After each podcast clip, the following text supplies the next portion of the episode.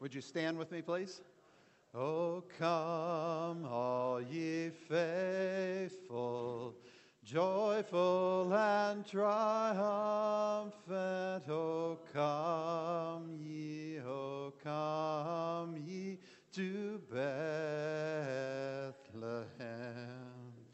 Come and behold him, born the King of angels. Oh, come, let us adore him. Oh, come, let us adore him. Oh, come, let us adore him. Christ the Lord. Indeed, Father, we come today to adore you, to adore your Son.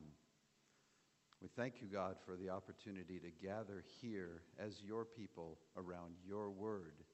We ask for your grace in the proclamation of your word and in the hearing, that in all things Christ might be supreme. And we pray all in Christ's name. Amen. You may be seated. If you do not have uh, handout, there's a fine scarfed gentleman over here uh, bringing them around. And if you, uh, if this is your first week of these three weeks, and you don't have one of these uh, lovely three column charts with a timeline, there are some of those back on the table as well. If you had uh, hoped to be in an Ezra Sunday school class, you're in the right place. Congratulations. This is week number three of three. And uh, today we're going to get through the last four chapters of Ezra. But before we do that, a quick catch up on just the themes that we have seen and we'll continue to see, and then just where we've been in the, the timeline thus far. So I'm looking at uh, the document that says week three, Ezra 7 through 10, up there in the top right if you want to follow along. Reminding ourselves of the themes of Ezra, that God providentially moves in the hearts of whomever he wills to bring about his purposes. We've seen that, we'll see that again today. Two, the Lord is faithful to his promises. Three, joyful worship is serious business. Four, God's people are in the world but are to be distinct from the world. And that will be uh, exceedingly clear as we go through today's part of Ezra. And finally, opposition to the Lord's work will always exist and will always ultimately fail. And so, just catching up then on the timeline of where we've been thus far. In, in Ezra chapter 1, it begins with the proclamation from Cyrus, king of Persia, that all who would wish to uh, who were in the Babylonian exile could return to Jerusalem, um, bringing the exile to an end. Ezra chapter 2 describes some of that. So there were 50,000 or so folks who were on foot for 900 miles, came back to their towns. Ezra 3 describes sort of the reestablishment of pre exilic life. The altar is, is set back up, uh, the burnt offerings begin. Uh, again, the, the foundation of the temple is laid. Ezra 4, then, as they start to uh, build the temple in earnest, they, they immediately face opposition from the people of the land. Uh, and in the face of that opposition, the building stops. Enter then Haggai and Zechariah in in Ezra chapter 5 who strengthen the people. And in uh, Ezra's chapters 5 and 6, building begins again, but this time strengthened by the, the prophets of God. Uh, the people of Israel stood, stood strong, uh, did complete the temple it was dedicated, which brings us to Ezra 7. So if you would turn with me to Ezra chapter 7. I'm going to read verses 1 through 6. Actually, I'm just going to read the first three, verse, three words of, chap, of verse 1. Now, after this, sounds like it could have been the same afternoon as the end of Ezra chapter 6, but it's actually 57 years later, which is technically still now after this. So, so this is 57 years after the end of chapter 6.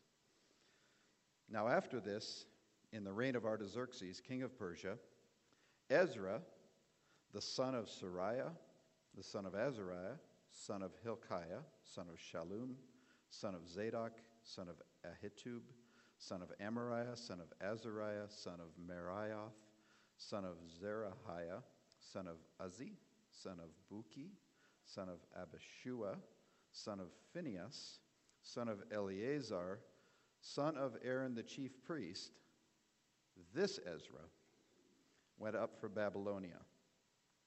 He was a scribe, skilled in the law of Moses that the Lord, the God of Israel, had given. And the king granted him all that he asked, for the hand of the Lord, his God, was upon him.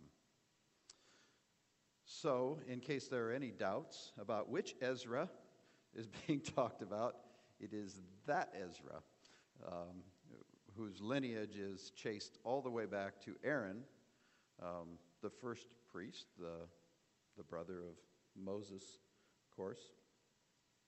And uh, so uh, Ezra is presented to us as a priest. He is also presented to us as a scribe, skilled in the law of Moses. Um, and we see that credit is given uh, right away to God for what is about to happen. That uh, the king, Artaxerxes, granted this Ezra everything that was asked of the king, not because Ezra was a great guy or the, the king was a great guy, although both of those could certainly be true, but it was be- because of the hand of the Lord, Ezra's God was upon him. And we'll see that. We won't read every verse of uh, these four chapters today. But you can see this hand of the Lord, the good hand of God, over and over and over again in these chapters. In, in uh, chapter 7, verse 6, chapter 7, verse 9, chapter 7, verse 28, and then in chapter 8, in verses 18 and 22. That same theme. Uh, so again, this continues what we've seen before uh, that God is moving in the hearts of people. His hand is in the midst of history, moving. All right.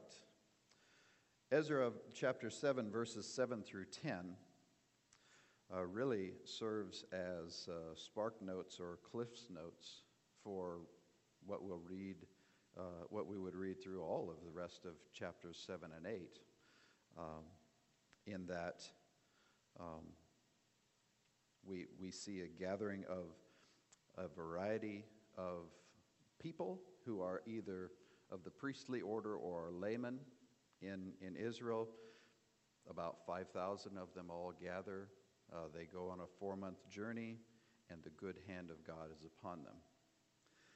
Um, and then the rest of chapter 7 and chapter 8 sort of deal with more details of that. So we'll get to those in just a bit. But chapter 7, verse 10 is uh, a verse that we read the very first week before we read anything else in Ezra.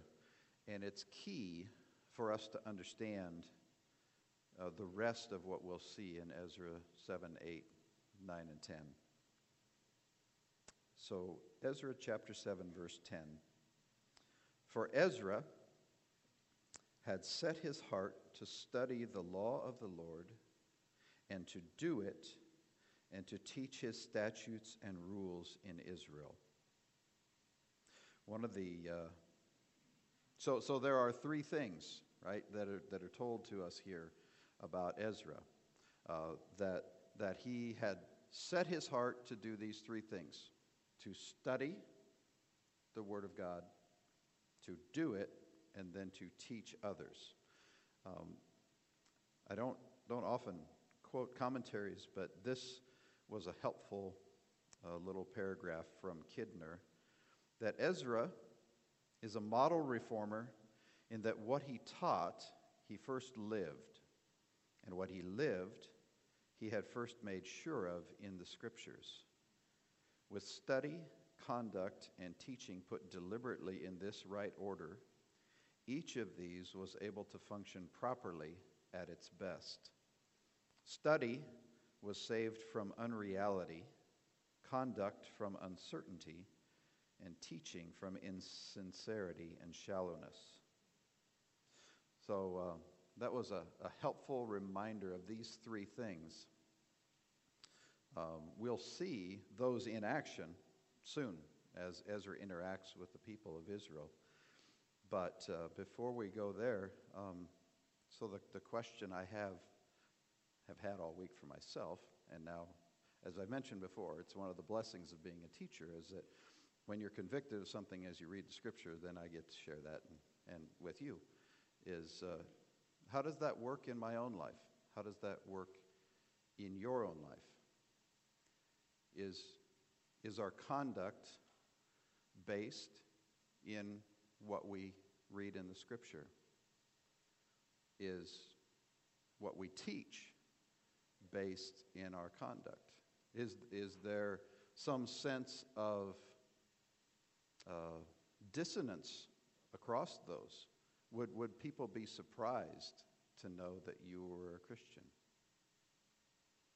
If, if all they had was what you taught, or if all they had was what you did.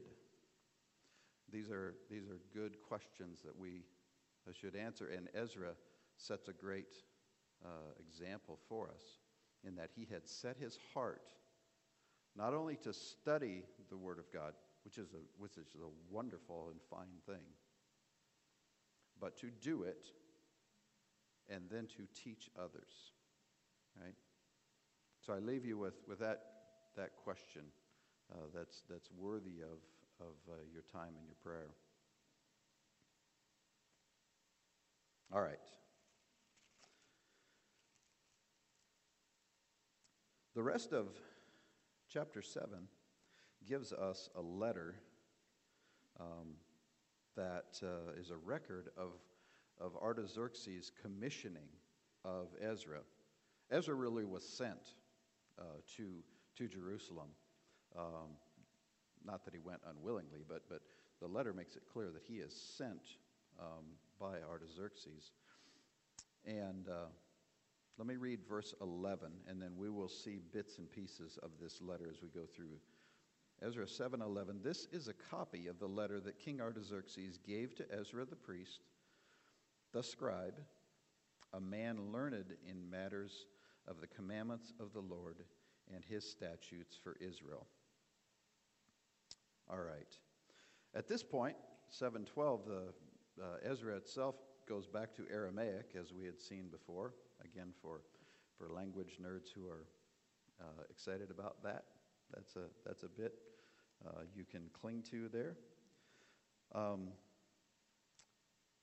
we'll just dance through some of, of this because I want you to see some of the keys. Verse 14 Ezra is sent by the king.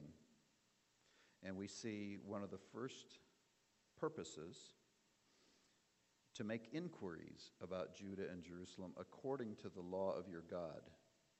Okay, so hang on to that. That will, as we get to Ezra 9 and 10, we, we don't want to lose sight of the purpose why Ezra came, who, who Ezra is, and why he came. Verse 15, uh, another purpose is given. Ezra is sent to carry silver and gold that the king and his counselors have freely offered to the God of Israel. So this is an, this is an interesting little mini reversal, uh, right? The, the way it was supposed to work is that the, the king, the suzerain, received uh, tribute from the vassal state, right? Toll, custom, And, and now the flow financially is the other way around. That, that the king Persia is, is sending uh, wealth, and, and no small amount of wealth, we'll see, um, back to Jerusalem. Verses 16 to 20 give us instructions um, for those gifts, their use. And verses 21 to 24 give us some of the measures uh, of what additionally Ezra could ask of the treasurers in the uh, province where Jerusalem was. So uh, in verse 22, we see those that that he can ask up to 100 talents of silver, 100 cors of wheat, 100 baths of wine and oil, and just as much salt as he wants. um, so, to, to put those into real numbers for us today, that's about $2 million worth of silver, uh, about two thirds of a semi truck of wheat, and uh, I didn't come up with a real good practical what 600 gallons of something looks like, but it's a lot. It's a lot of wine, it's a lot of oil. Um, and in verse 23, the second part of this, I'll just read verse 23. Whatever is decreed by the God of heaven, let it be done in full for the house of the God of heaven, lest his wrath be against the realm of the king and his sons. And now we see, we finally see the, the motive of Artaxerxes. This is, this is, at least from, from Artaxerxes' viewpoint, his perspective, why uh, Ezra is being sent back and why the gifts are going, uh, is to, fa- to curry the favor of the God of Jerusalem.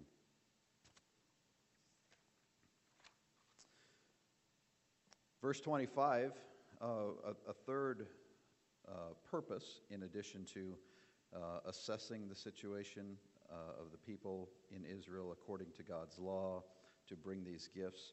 Verse 25 now uh, Ezra is to appoint magistrates and judges who can judge all the people in the province. And in verse 25 as well, at the very end of it, to teach God's law to those who do not know it. Verse 26 then is worth reading. Whoever will not obey the law of your God and the law of your king, let judgment be strictly executed on him, whether for death or for banishment or for confiscation of his goods or for imprisonment. Okay? So, the main point here is that Ezra is being sent on an official mission by Artaxerxes, but it is one that is closely tied to the Mosaic law to assess the situation of the people in Judah and Jerusalem, and he is reminded that he has the authority to carry out whatever judgments and punishments are appropriate as well. Ezra's response is in verses 27 and 28. Let me read that.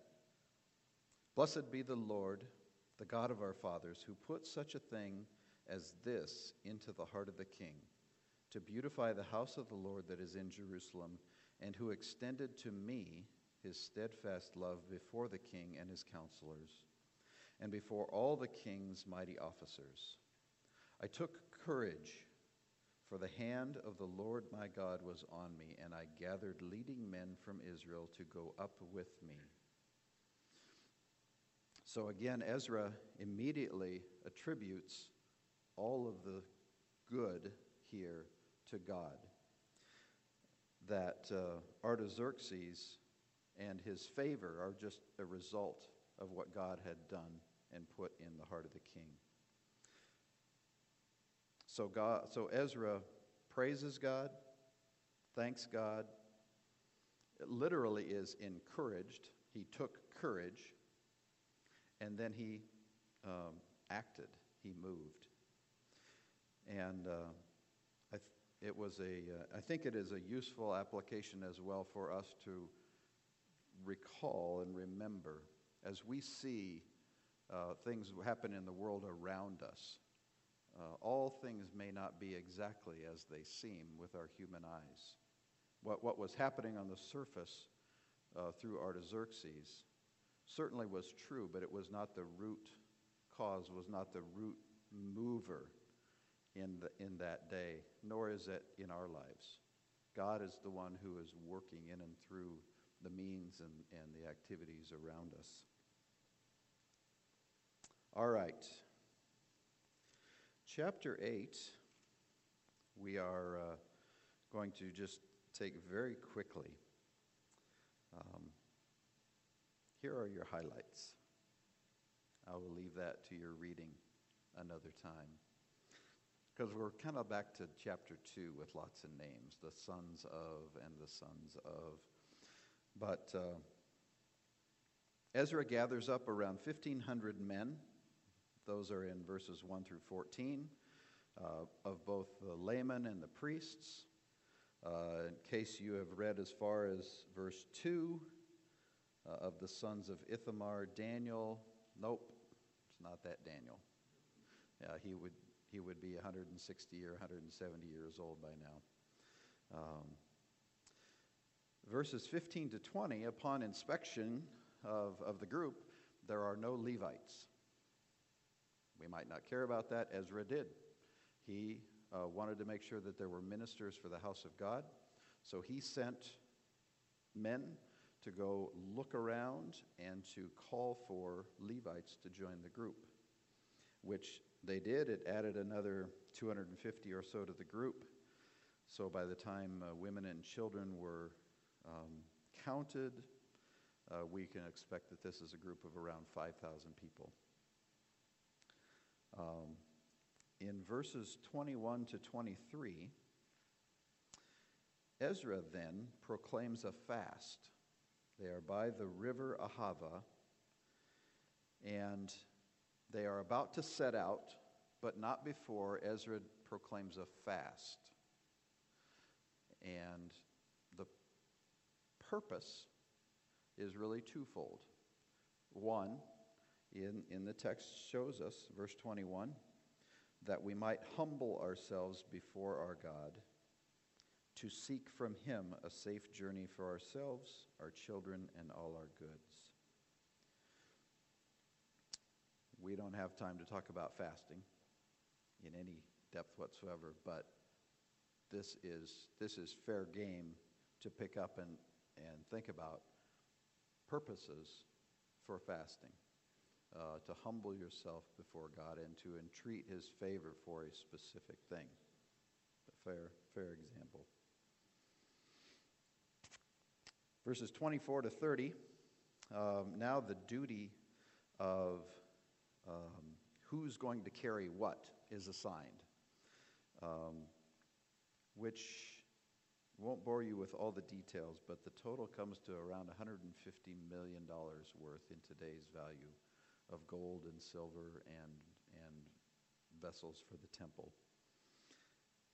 Um,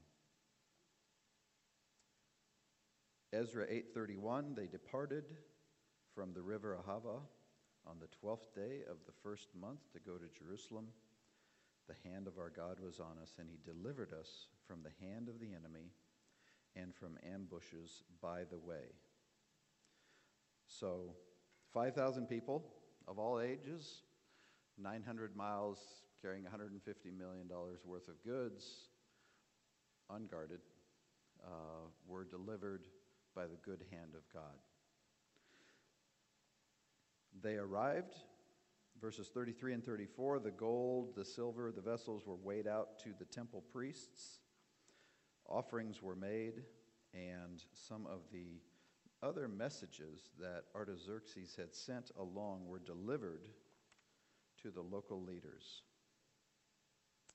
Which brings us to chapter 9.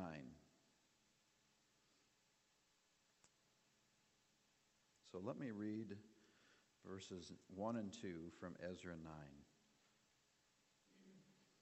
After these things had been done, the officials approached me and said, The people of Israel and the priests and the Levites have not separated themselves from the peoples of the lands with their abominations. From the Canaanites, the Hittites, the Perizzites, the Jebusites, the Ammonites, the Moabites, the Egyptians, and the Amorites. For they have taken some of their daughters to be wives for themselves and for their sons, so that the holy race has mixed itself with the peoples of the lands. And in this faithlessness, the hand of the officials and chief men has been foremost. So, we have, uh, we have read earlier in Ezra about external opposition to God's plans. We are now encountering a serious internal problem in the people of Israel. And uh, that is the subject of the rest of this book of Ezra 9 and 10. We see that uh, there are lay people, priests, Levites, all involved. So it is not uh, restricted to just one class of people. There are abominations that are, uh, that word is used in verse 1. They've not separated themselves from the peoples of the lands with their abominations. Verse 2 refers to this as faithlessness. and, sadly, the leaders, the officials and chief men, have been foremost in this. So, how will Ezra respond when he is faced with this information? Verses 3 and 4. As soon as I heard this, I tore my garment and my cloak and pulled hair from my head and beard and sat appalled. Then all who trembled at the words of the God of Israel because of the faithlessness of the returned exiles gathered around me while I sat appalled until the evening sacrifice. So, Ezra's response is one of mourning of grief. This would not be uncommon uh, behavior or demonstration in the uh, news of the death of a loved one to rend your garments, to pull hair from your beard and head. Yeah, that, that doesn't sound fun at all. But, but to sit appalled, um, stunned, really. And again, what is mentioned here at the core is faithlessness. You're going to hear me just hammer away on that for about 30 more minutes. Faithlessness, okay? Um, and you'll see why. Because we need to pause right here and understand uh, better from God's law why this was a bad thing. What, what, what happened here that, that is so horrible? And why does that lead to the actions that we will see in the rest of Ezra? So, we have an excursus here that will take us back. You see them listed. I didn't list one of them. I didn't mean to leave it out, it just jumped out there. Exodus 34 is where we begin. And so, if you turn with me.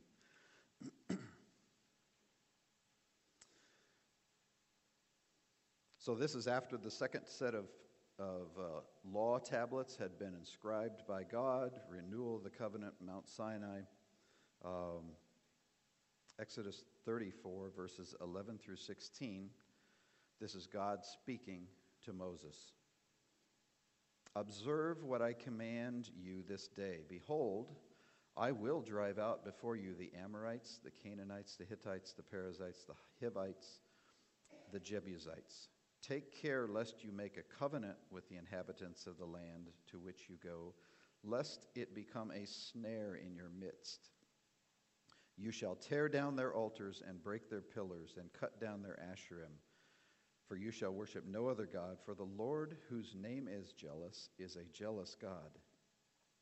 Lest you make a covenant with the inhabitants of the land, and when they whore after their gods and sacrifice to their gods, and you are invited, you eat of his sacrifice, and you take of their daughters for your sons, and their daughters whore after their gods, and make your sons whore after their gods. Okay? So here, there is prohibition on covenants um, because of the ramifications of connectedness with these other people, right? The covenant itself may or may not have been the key, but by not making a covenant, it builds a fence so that there's you don't get to eating a sacrifice that's sacrificed to idols. You don't get to uh, being led away to other gods. Numbers chapter 25. This is the one that is not listed, I think, in your notes. Is that right? Thank you. All right. Yep. Numbers 25.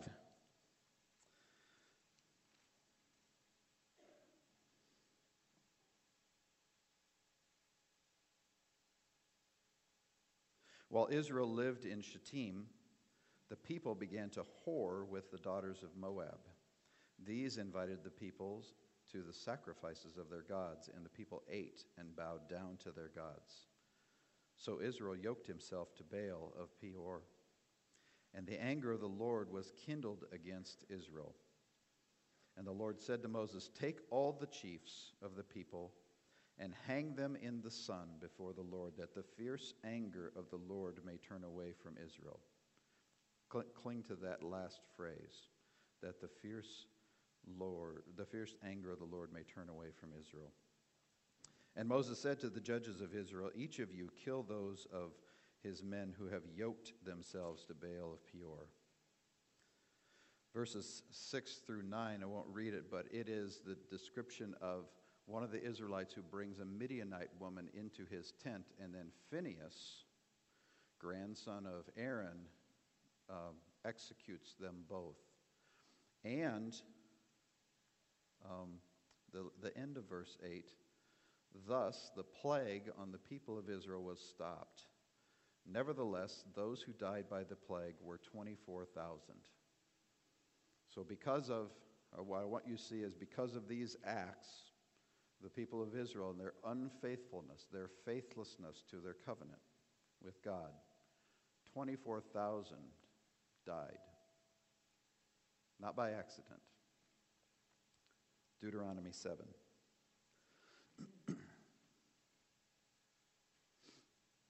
Deuteronomy 7, which, because this is the way numbers work, is right after Deuteronomy 6, right? That chapter we love, right? The Lord our God is one. hero Israel, right? And, and this is that same thing, just the next chapter. Deuteronomy 7, verse 1.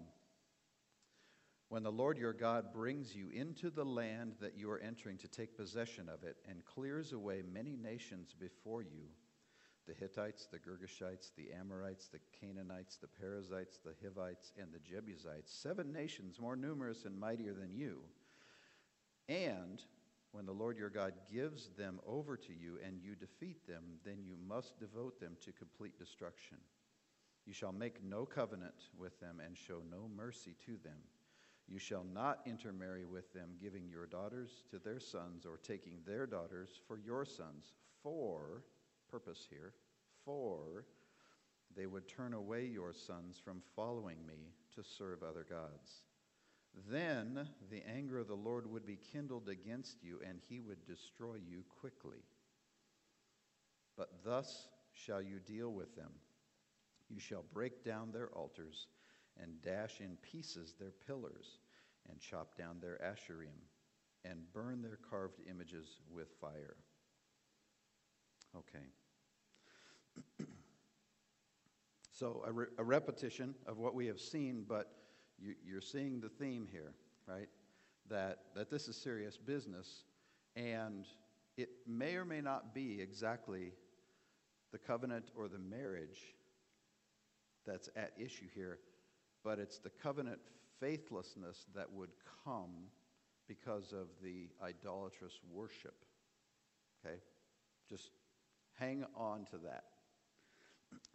As we go to Joshua chapter 23. Israel has settled the land. The, the Israelites have settled the land of Canaan.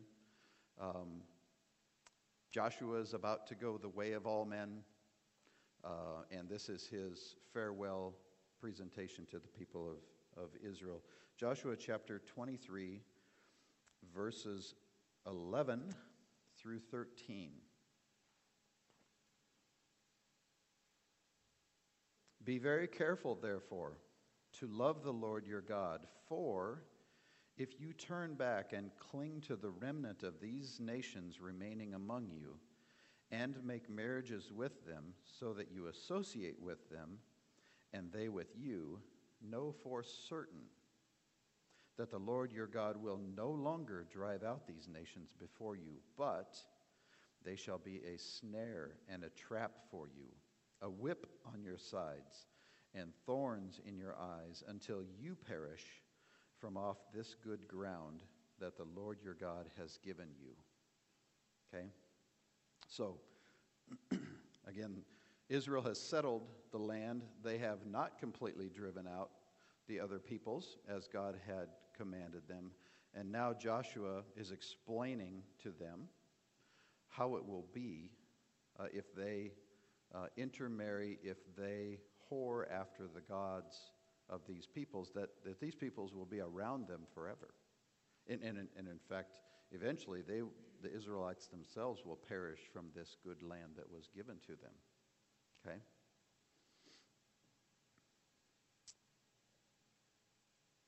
First Kings 11. We're working our way back to Ezra. We're real close.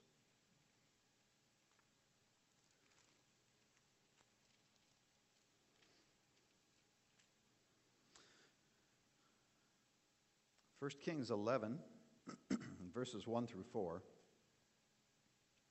is about Solomon. Solomon has already um, completed two of the three legs of the trifecta of disobeying God in how a king should behave by gathering tremendous wealth and tremendous horses and a military around him. Uh, you need to go back to Deuteronomy 17. We won't do that, but if you want to, you want to see what does, what does God expect of a king, that's Deuteronomy 17. Okay? Homework for you. Now is the description of the third leg of this verses 1 through 4. Now, King Solomon loved many foreign women, along with the daughter of Pharaoh Moabite, Ammonite, Edomite, Sidonian, and Hittite women, from the nations concerning which the Lord had said to the people of Israel, you shall not enter into marriage with them, neither shall they with you. For surely they will turn away your heart after their gods. Again, purpose there. For surely they will turn away your heart after their gods. Solomon clung to these in love.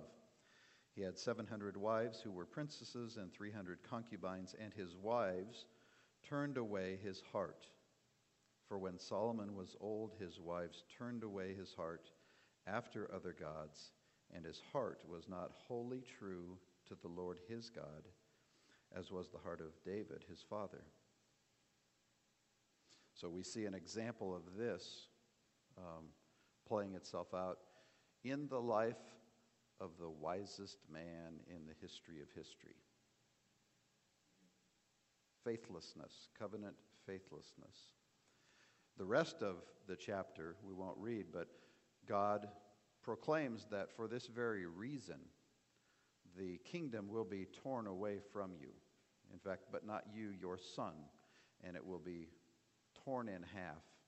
And the divided kingdom is described, precipitating out of Solomon's covenant faithlessness.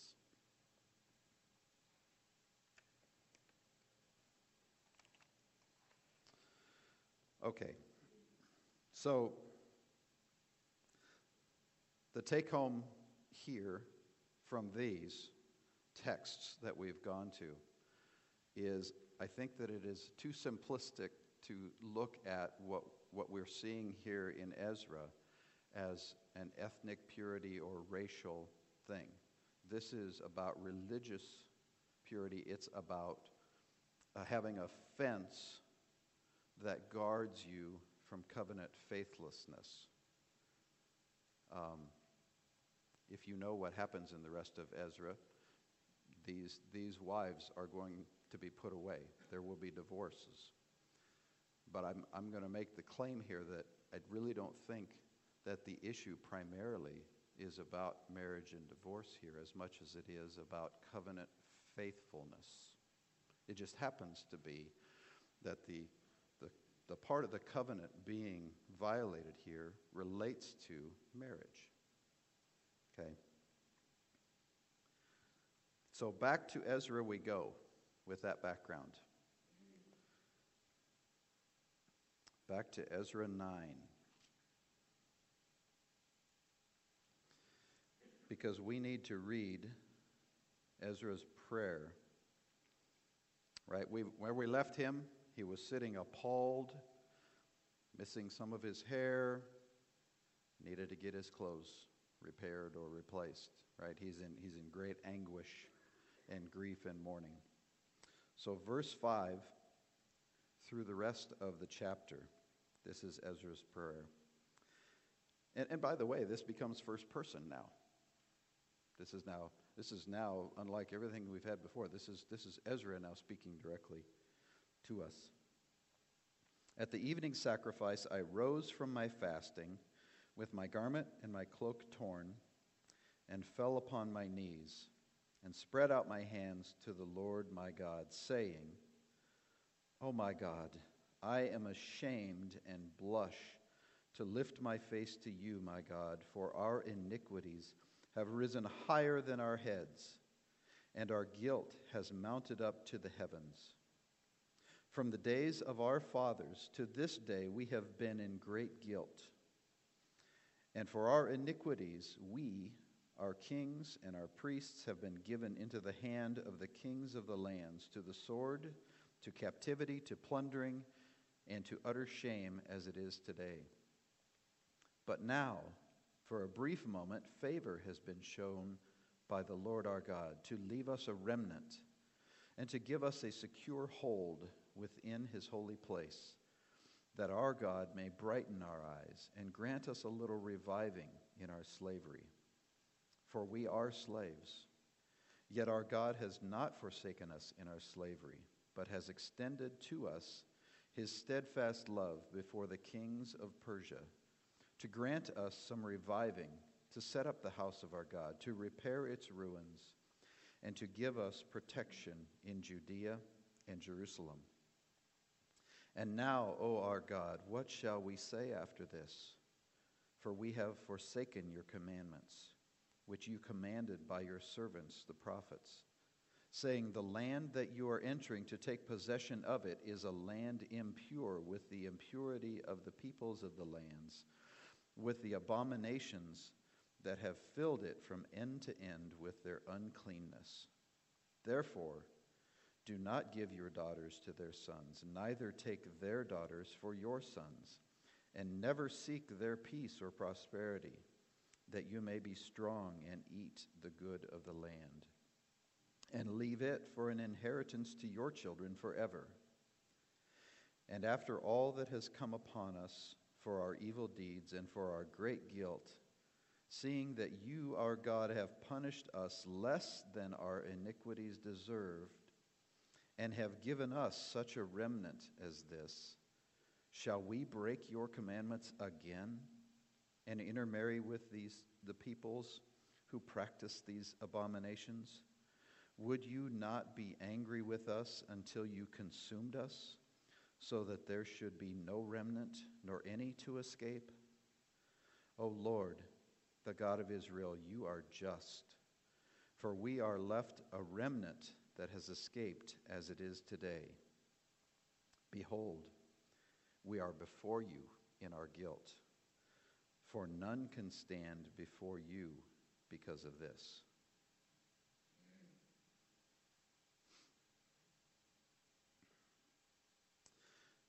It is hard to um, properly um, emphasize the depth of, of Ezra's confession and his shame and his humility here uh, on behalf of the people of Israel. Um, he was not involved in these intermarriages, yet he is praying, he is pleading on behalf of the people of Israel as though uh, he were one of the, those who had sinned in this way. This is an identity of community that uh, we might be a little bit unfamiliar with. Um, as, as you see a brother or sister caught in sin, how, how does that impact you? Do you plead the way that we see Ezra pleading for God to be merciful? Do we recognize how great our sin is before a holy and just God, like Ezra has proclaimed here? I want to uh, remind us again here in this prayer two big things. Verse 11 and 12, Ezra is going back to the commands that were given as the company of Israel went into the land of Canaan. All right, so that, that is the original command that's being referred to. And he sees that this is, this is playing out a second time, in essence, where, where they're now coming back from Babylon to inhabit the land again. And recognize in verse, then the second thing is in verse 14 that after God's great mercy, even in the face of their disobedience, how could, how could God be merciful again? I mean, they, they understand that God is merciful, but, but Ezra is saying, after all this, and we're going to sin against you this way again, how, how can we stand? How, how can you, God, abide with this? All of this points to a, a unique and extreme situation where drastic actions are being called for to restore covenant faithfulness. All right. So to chapter 10. While Ezra was praying, while Ezra prayed and made confession, weeping and casting himself down before the house of God, a very great assembly of men and women and children gathered to him out of Israel, for the people wept bitterly. And Shechaniah the son of Jehiel, the son of Elam, addressed Ezra We have broken faith with our God and have married foreign women from the peoples of the land, but even now there is hope for Israel in spite of this. Therefore, let us make a covenant with our God to put away all these wives and their children, according to the counsel of my Lord and of those who tremble at the commandment of our God, and let it be done according to the law. Arise, for it is your task, and we are with you. Be strong and do it. So we see the, the plan that is put forth of, of, for this drastic action because of this extreme situation of faithlessness. There is confession, there is an acknowledgement that there is hope still in God's mercy, but that something must be done. We'll chase that out in just a second.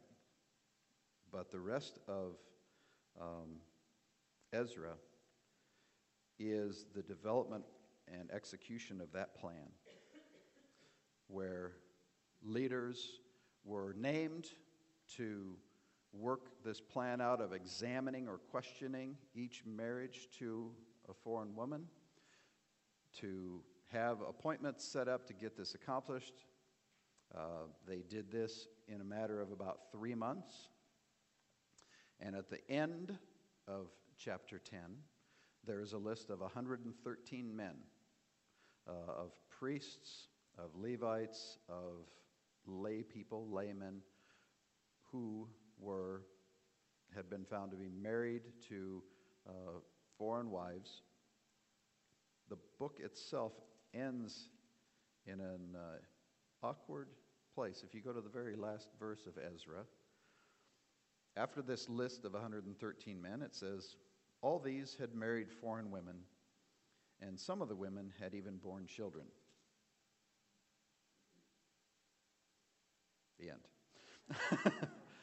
um, we don't, we don't know. We, we, can, we can speculate that, that as in uh, any divorce situation, that, that a certificate of divorce was given, that, that, that um, provision was made for these women and their children, but we, we, we simply don't know that for sure. They may have been sent back to their, their homeland, their tribe, their father's home, um, but it just ends. I will, I will tell you that it would be great to say that this was a happy ending, that this was no problem for Israel ever again. Uh, however, just, just half a generation later in Nehemiah 13 and in Malachi 2, the very same thing occurs here. Um, in fact, Malachi 2 describes uh, Israelite men who had divorced their Jewish wives to go and marry a foreign wife. Um, all right. We have too little time for too important of a topic, but we're going to do what we can. This is on the putting away. How do we understand this? Right? How, how do we understand this? We, we, we know we have heard from Pastor Dan rightly and over and over again about uh, how God sees marriage and divorce, right? So, and this seems cold, and this seems really we just we just had an interview, and and then they were just put away. Those those are the facts. And what helps me to understand this is that this is about covenant faithfulness. The people had broken covenant with their God. And this was affecting the entire people group. Even, even though there may have been 50,000 uh, of this remnant in Israel now who had returned from Babylon, and there are only 113 named, there is impurity, not, not in a racial or ethnic sense, okay, but in a spiritual sense, there is impurity in the camp. Right? There is impurity among the people. And, and again, the, the marriage itself may or may not really be the specific thing, although it is the command. But every time the, the marriage is listed, it's always because of the, the cause of what would happen, right? Uh, that, that this woman would become a snare or a trap, a thorn or a whip to you. And anyone who is married knows how intimate the marriage relationship is and how much influence Deborah has on Russ and Russ has on Deborah. That's the way it works. It's an acknowledgement that that relationship is so intimate and so close that there will no doubt be some pull spiritually. Okay. We also read back in Exodus, in Numbers, in Deuteronomy, that the punishment for such things was death. So, can I say that divorce here is a mercy compared to the punishment that was prescribed for the uh, foreign marriage? I don't know. Um,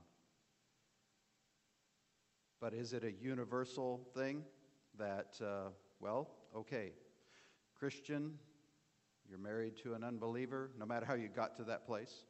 Right? No matter how you got to that place, is, is, is this your text to say, okay, I, I, can, I can, I can divorce this spouse because uh, of the potential influence.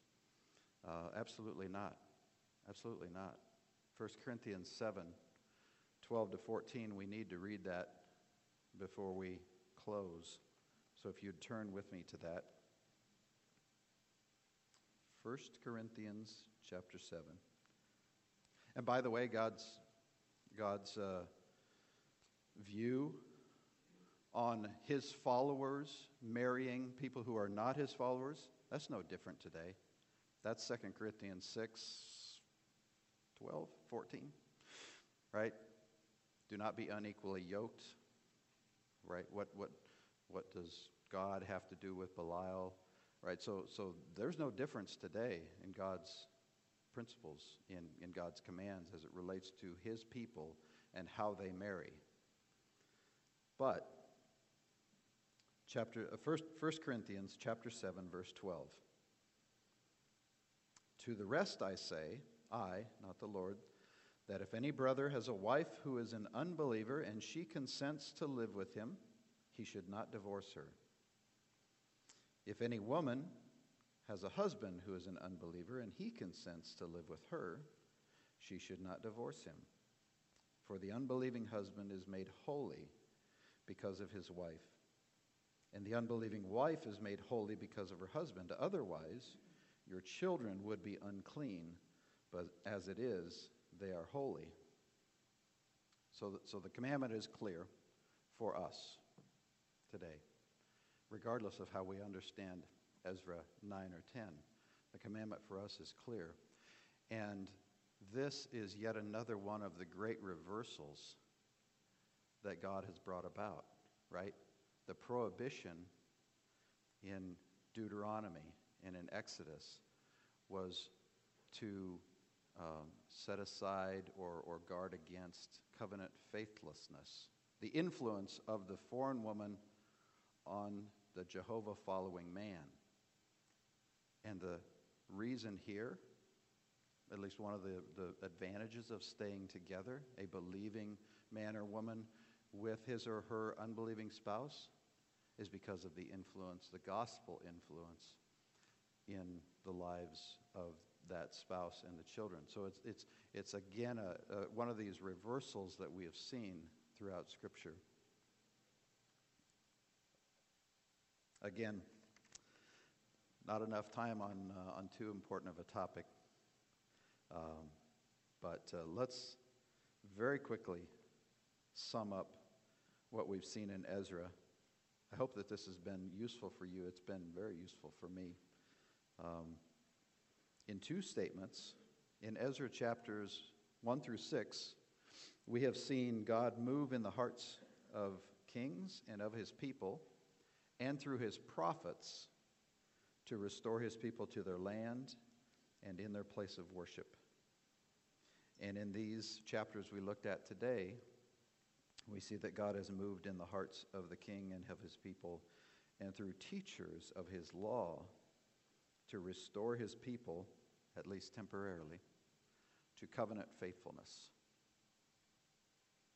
Much more to dig out of Ezra, and I hope that you'll take it up uh, on your own. Uh, let's pray. God, we thank you for the book of Ezra. We thank you for each and every verse of your word. And we pray, God, that you would continue to teach us for our joy and for your glory. In Christ's name we pray. Amen.